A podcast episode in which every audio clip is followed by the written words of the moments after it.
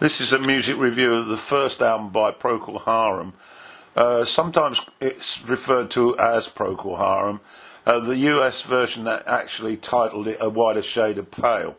Um, but a little background, their origins. Uh, they started off as a band called the Paramounts, uh, based in Essex, led by Gary Brooker and Robert Tra- Robin Trower and, and B.J. Wilson and they had a moderate hit with the Leiber and Stoller song "Poison Ivy." Uh, that was at the uh, beginning, uh, the back end of '64, early '65. But they disbanded in '66, and then uh, we leap forward uh, a year to April '67 when Brooker again began working uh, with Keith Reid, who was a poet, and the Hammond organ player Matthew Fisher uh, guitarist Ray Royer, and bassist David Knight.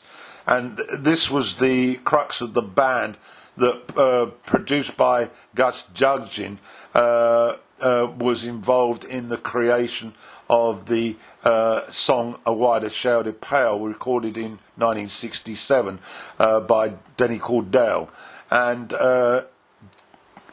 this then led to a rethink as to uh, how we're going to move forward.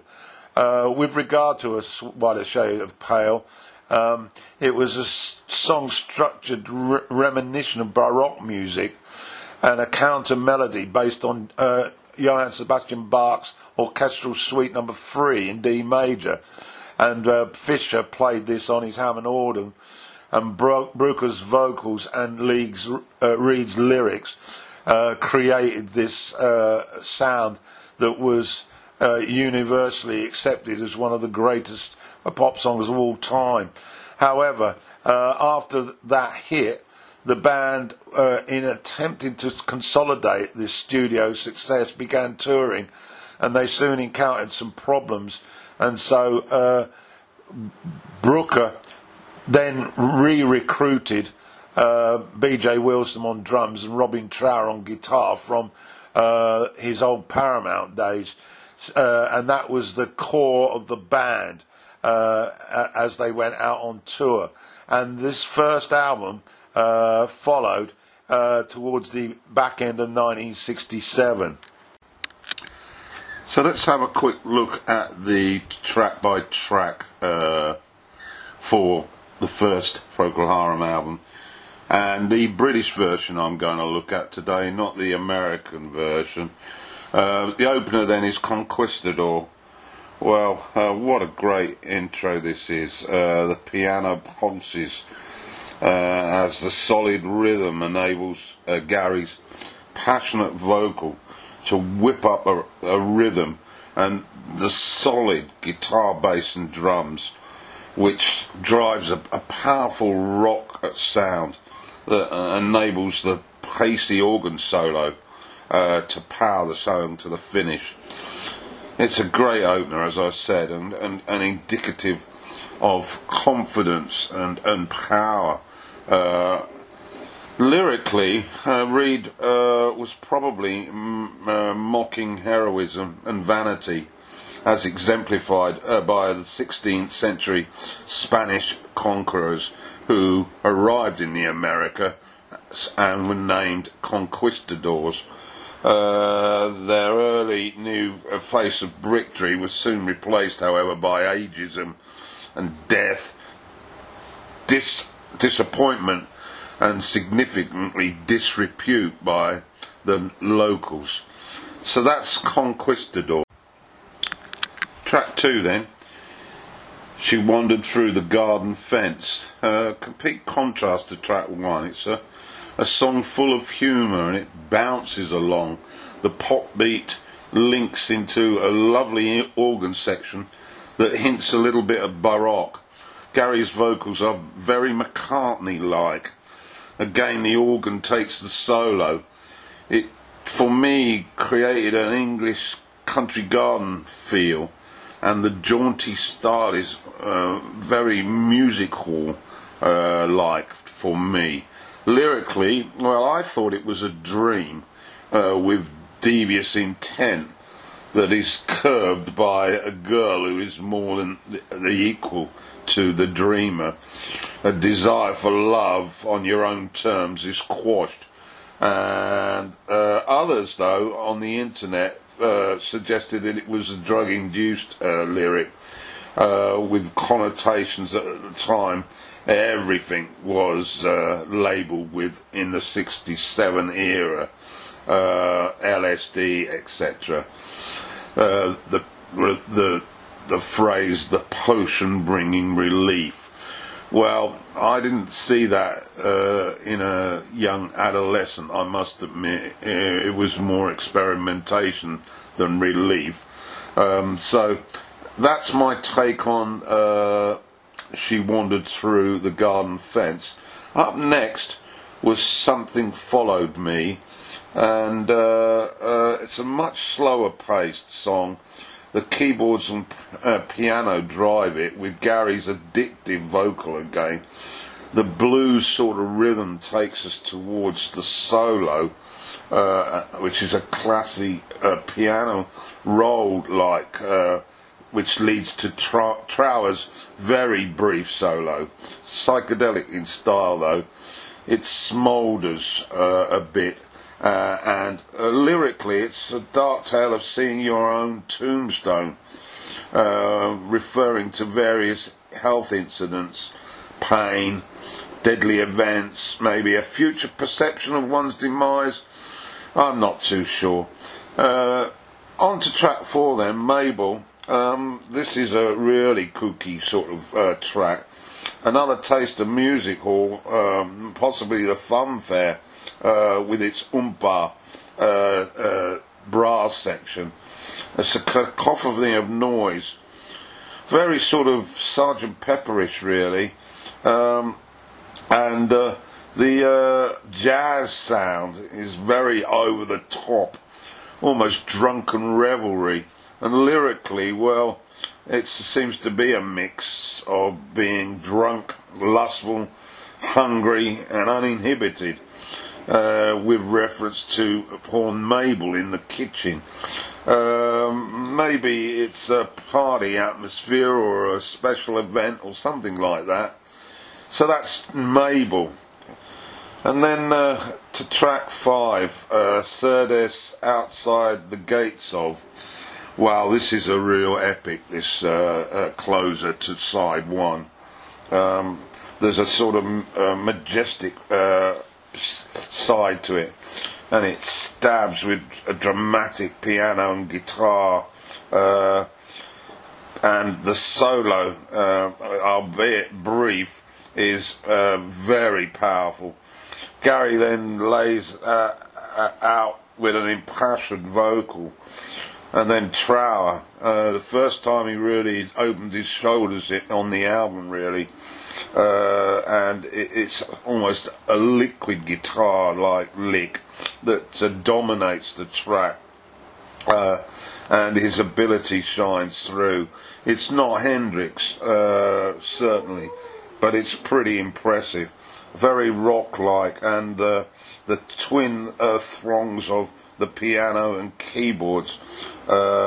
it's got a slight nod, really, to Stevie Winwood's Traffic in it, I think and it's very and a very explosive end to side one. Now lyrically, well, well, uh, where do you begin really? Well, this is a, a, a Reid reflected that Cerdes was a mythical uh, animal figure uh, playing a flugelhorn uh, like a trumpeting unicorn. So uh, if that isn't induced by some uh, substance, I don't know what is. The track then refers to mermaids uh, and carnations making a reef for ailing whales. well, very strange. And then it references Neptune, uh, the Roman god of the sea, um, dancing with hornpipes and Salom uh, sheds her veil. Phallus Phil peddles pewter pots. Well, who's Phallus Phil? Um, anybody's guess. Um, So really, um, it would be easy to evaluate this as a, a drug-induced LSD uh, lyric uh, extravaganza, really. Um, and I can't really suggest any alternative. But uh, the music is uh, impressive. So that brings us to the end of side one on the vinyl. So to kick off uh, the second side of Procol Harum's debut album, uh, track six, uh, I'll call it. It's a Christmas Camel. Uh, the music, well, I saw another critic say that this song was a rip-off of a Ray Charles riff. I can't really comment on that, but I, it certainly starts off with a punchy piano intro, uh, which sets up Gary's impassioned vocals. Fisher on organ uh, is very compact and he mixes with the piano a bit like Kid Brothers, and then Trower's lead swells the sound. His heavy, strident style is definitely progressive in the truest sense of the word. As for lyrics, um, the exodus of the rich and famous to wealthy tax-free havens caught my eye, uh, but an alternative is that it's a reckless choice of partner, uh, a reckless choice of personal business, and then a need to escape. Uh, make of that what you wish. Next track is Kaleidoscope, a standard organ, really, driven rock song. Definitely a weak part of the album, although the laid back Trower solo, solo midway through saves it towards the end.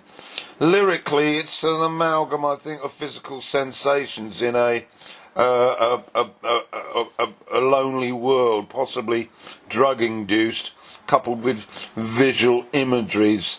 Uh, that uh, are uh, impacted on your personal psyche. Next up is Salad Days, brackets are here again.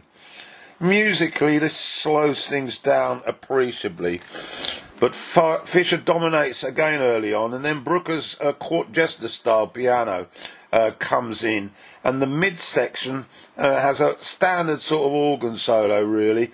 Again, not too much happening here, but the music reflects a sadness in the lyric. Uh, as the lyrics are a tale of disappearing love, maybe, uh, or disappearing life. Uh, the contrast of night and day.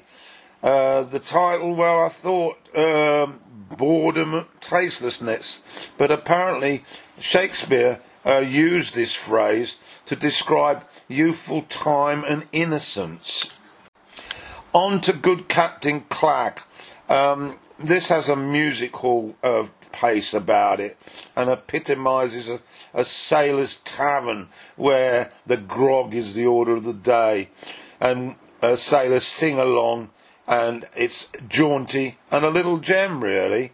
Uh, lyrically, uh, a fictional figure aging and losing uh, the uh, the desire for work and replacing it with booze and tobacco.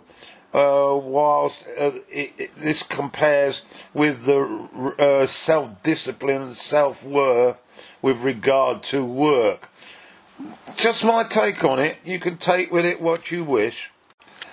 The last official track on the British version is Repent Walpurgis, which is an instrumental, and uh, it's an absolute uh, dream of a finale. Fisher's organ emerges to create a solemn mood, Baroque style, and then Trower's liquid guitar creeps into the mix and takes over. There's a great melody, it has a classic rock fusion, and that makes ways to a classic piano beauty personified, I thought. And then we rejoin the pomp and musical explosion uh, of organ, piano, and car guitar as they collide as a collage of rock's finest for 1967. A word about the US version, then, of course, the bonus track, A Whiter Shade of Pale. Well, it's such a majestic song uh, timeless almost and tumultuous. Um, most agree lyrically, though, that it's a, a, pretty simple sort of message. It's about a, a drunken binge and a, leading to a sexual act, all very lustful. Uh, and although others have suggested uh, links to Chaucer's A Miller's Tale and other other sort of rather confusing interpretations. That is generally the agreed uh, understanding of the lyric written by Reid. Um, the music, um, as I say, I first heard this when I was uh, uh, just a little 13 year old. Uh, and uh, I heard it from a distance uh, on a record player, and it just was so moving uh, so powerful, um, and it's remained with me since then. It's one of the greatest pieces of uh, popular music of all time, and how it got uh, captured as a single is amazing, really. Um, but an absolute blessing that so many people bought the single and and, and jettisoned uh, Procol Harum to the front of a a busy queue of bands who were trying to get your attention.